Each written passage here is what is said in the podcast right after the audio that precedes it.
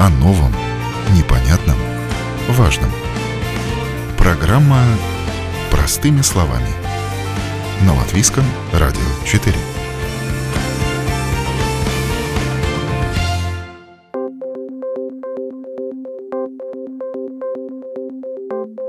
Доброе утро, уважаемые радиослушатели! В эфире программа «Простыми словами» у микрофона Оксана Донич начался сезон гриля со всеми его прелестями и опасностями.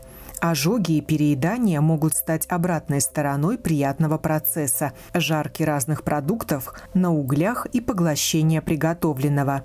Каким правилам нужно следовать, чтобы не испортить отдых на природе? Что должно быть в домашней аптечке? Как оказать первую помощь? Об этом простыми словами после новостей в 9 утра. Об этом в сегодняшней программе.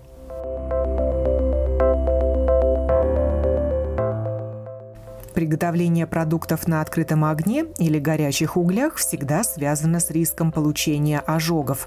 Ежегодно Латвийский ожоговый центр наблюдает наплыв пациентов в то время, когда начинается сезон гриля или барбекю, рассказывает руководитель центра Сергей Смирнов. Вот вы в своей практике сталкивались с такими случаями, что люди что-то жарили на огне, а потом угодили в ожоговый центр?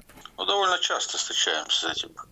Особенно, когда весна начинается, мангалы, шашлыки, и народ, увы, получает два вида ожога. Это пламя и контактный ожог. Это когда или просто нечаянно падают, или уже под э, действием напитков крепких падают на горячий металл и э, получают контактные ожоги. И эти ожоги пламенем и контактные, они довольно глубокие. Это зависит, конечно, от э, времени экспозиции с пламени и контакт. Если человек ну, только дотронулся до горячего, тогда ожог ну, не будет таким глубоким. Да, если он падает, пока встает, секунды проходят, и ожог уже будет глубже. Ну а пламя, само собой, опять же, если ну, как эксплозия идет, тогда ожог, может быть, не будет настолько глубоким. Это просто если неправильно зажигать уголь облил горючей смесью, уголь ждет и очень близко подходит, чтобы зажечь это все. И тогда такой бух идет. Получается ожог, но может быть не такой глубокий, но он есть ожог. А если уже загорается одежда, тогда, сами понимаете, ожог будет глубоким, и это уже долгое, долгое лечение, это рубцы. Но это часто. Сейчас немножко ковид упал, народ начал собираться, и опять ожоги пошли, как раз э, связано с тем, что народ изголодался по шашлыкам, пожаренным на природе. А, как правило, какие части тела страдают от таких ожогов? Лицо, руки. Лицо – это при зажигании или когда падает. Были случаи, когда лицом в мангал падали. Ну, даже один раз просто не надо было алкогольного опьянения, просто зацепился человек и упал, и лицом ударился об мангал. Э, ну и там э, ожог был контактный, обошлось второй А степени, это неглубокий ожог. А так бывает, что в руках взрывается бутылка с зажигательной смесью.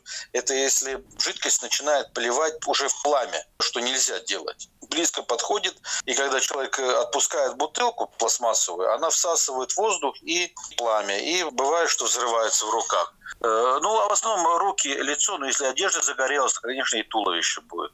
И как быстро это потушит, там рядом люди или сам, пока он будет по земле валяться и тушить. Так что в основном вот эти части тела у нас бывает у пациентов обгоревшие. Но самое печальное это лицо. Когда горят лицо, ресницы, когда... и брови, и ну, волосы. Да, это рубцы, это на всю жизнь остается. Уже там пластические операции потом. И на руках очень неприятно, если пальцы, уже пальцы не так будут гнуться, как раньше. Опять же, надо будет операции делать, чтобы возобновить функции пальцев.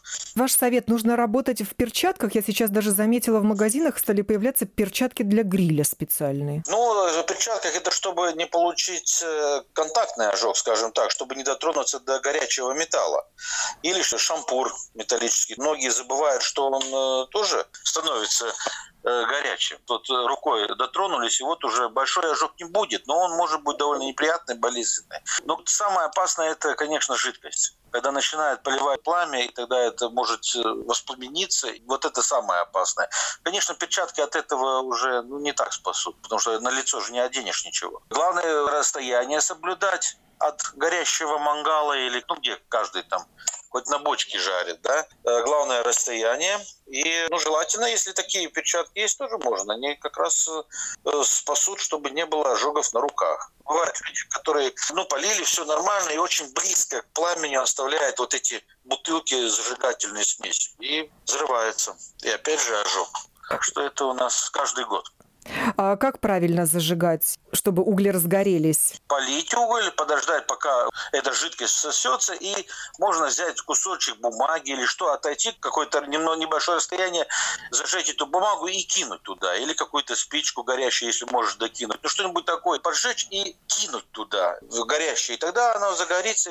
Даже если будет какой-то маленький такой взрывчик, пламени будет, тогда не попадет на человека. Но не подходить близко спичкой напрямую с руки зажигать уголь. Это уже ожог будет. Или маленькой зажигалкой спиртовой карманной? Ну, тем более, это уже, ну, никак нельзя, конечно, согласен. И еще эта зажигалка в руках взорвется. Ну, потому что она же тоже жидкостью заполнена. Так что вот эти есть основные, которые рассказывают, или залили много жидкости,